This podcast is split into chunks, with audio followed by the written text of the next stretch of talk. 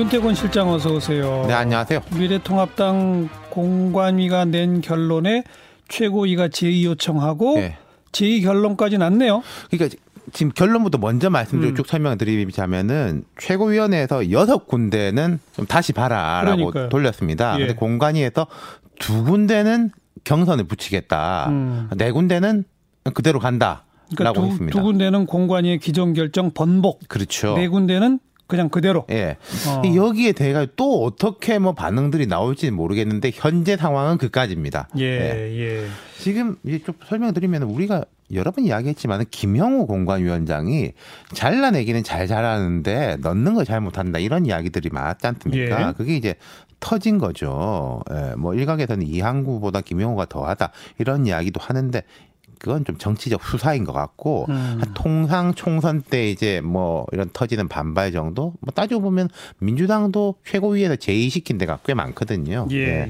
예. 그래서 여섯 군데 제의 요구한 데가 어디 어디였죠? 자, 그러니까 티케이 지역하고 피케이 지역하고 이제 수도권 이렇게 골고루예요. 골고루. 그러니까 예. 수도권의 서울 강남을 여기가 최홍 후보를 단수 추천해 놓은 곳이고 네. 인천 연수을 민현주 후보를 단수 추천해 놓은 곳이고 대구 달서 이두아 후보, 부산 북강서을 김원성 후보, 부산 진구갑 서병수 후보, 경남 거제 서일준 후보인데 음. 이 여섯 군데였었죠. 여기가 네. 보면 서울 강남을 같은 경우에는 사천 논란이 있었습니다.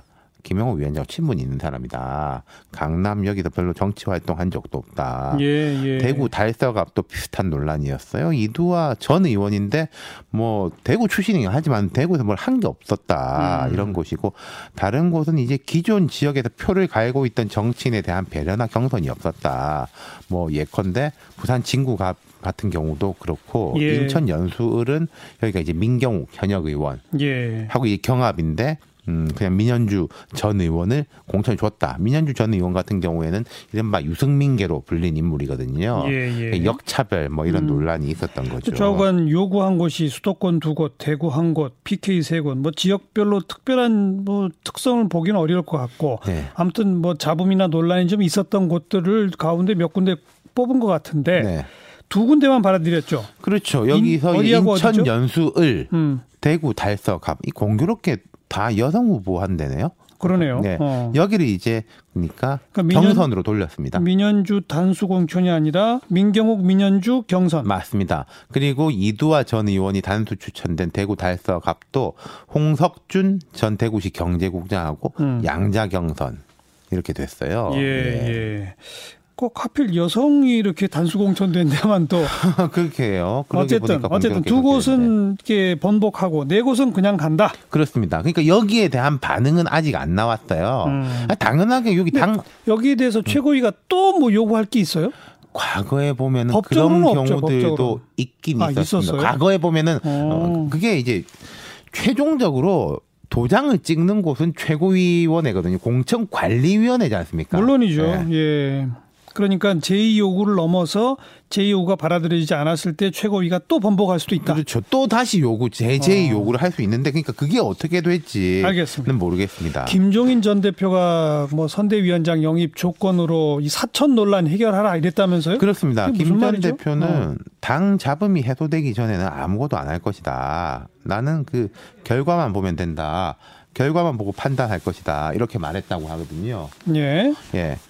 그래서 원래는 이쪽이 이제 십육 일에 선대위 출범식을 하기로 했는데 음. 그래서 오늘 뭐 공관위가 다시 제의를 하고 이런 것도 같은 일환으로 보이는 겁니다. 예. 이렇게 해서 딱 정리를 하면 김종인 선대위 체제가 출범하면 모양새가 되게 좋잖아요. 예. 근데 김종인 전 대표가 오늘 또 어느 곳에서 태영호 음. 강남 출마 예, 말이 예. 되냐 예. 국격을 떨어뜨리는 행위다. 예, 그 사람 강남하고 무슨 관계가 있냐. 그러니까 뭐 예컨대 이런 것 같아요. 비례라면 몰라도 음. 지역구에 출마시킨 건 말이 안 된다. 지난 총선에서도 그러니까 십구 대 총선 때도 내가 강남 갑을 다 바꿨다. 예, 예. 그런 이야기를 했는데 이것도 그러니까 어찌 될지 모르겠네요. 며칠 전에 둘이 얘기했지만 김종인 전 대표는 일정 부분 자기 공천권이 없으면 안 들어가요. 그러니까요. 그러니까 김 지금 끝난 마당이니까 나에게 공천권을 달라고 하는 거는 뭐 말이 안 되니까 이런 건 문제 있는 알겠어요. 거는 바로 잡아라 이런 식의 이야기를 하는 거죠. 그런데 그게 이제 될지는 또 봐야 되겠고. 그렇죠. 홍준표 예. 전 대표 얘기만 마무리합시다. 예. 대구로 대구, 갔습니다. 대구로 갔어요. 예, 뭐라고 그러면서 양산에서 기자회견을 네. 했는데 대구 간다라고 선언을 했습니다. 뭐라고 그랬어요? 협잡에 의한 공천 배제는 도저히 받아들일 수 없고 승복할 수 없어서 양산을 무소속 출마를 깊이 검토했다.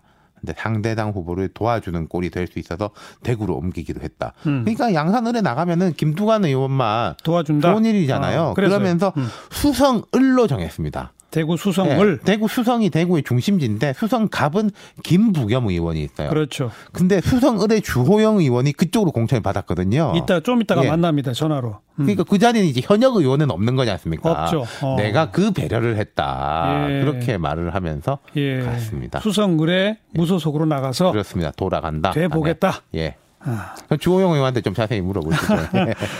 윤태권 실장 수고하셨어요. 감사합니다.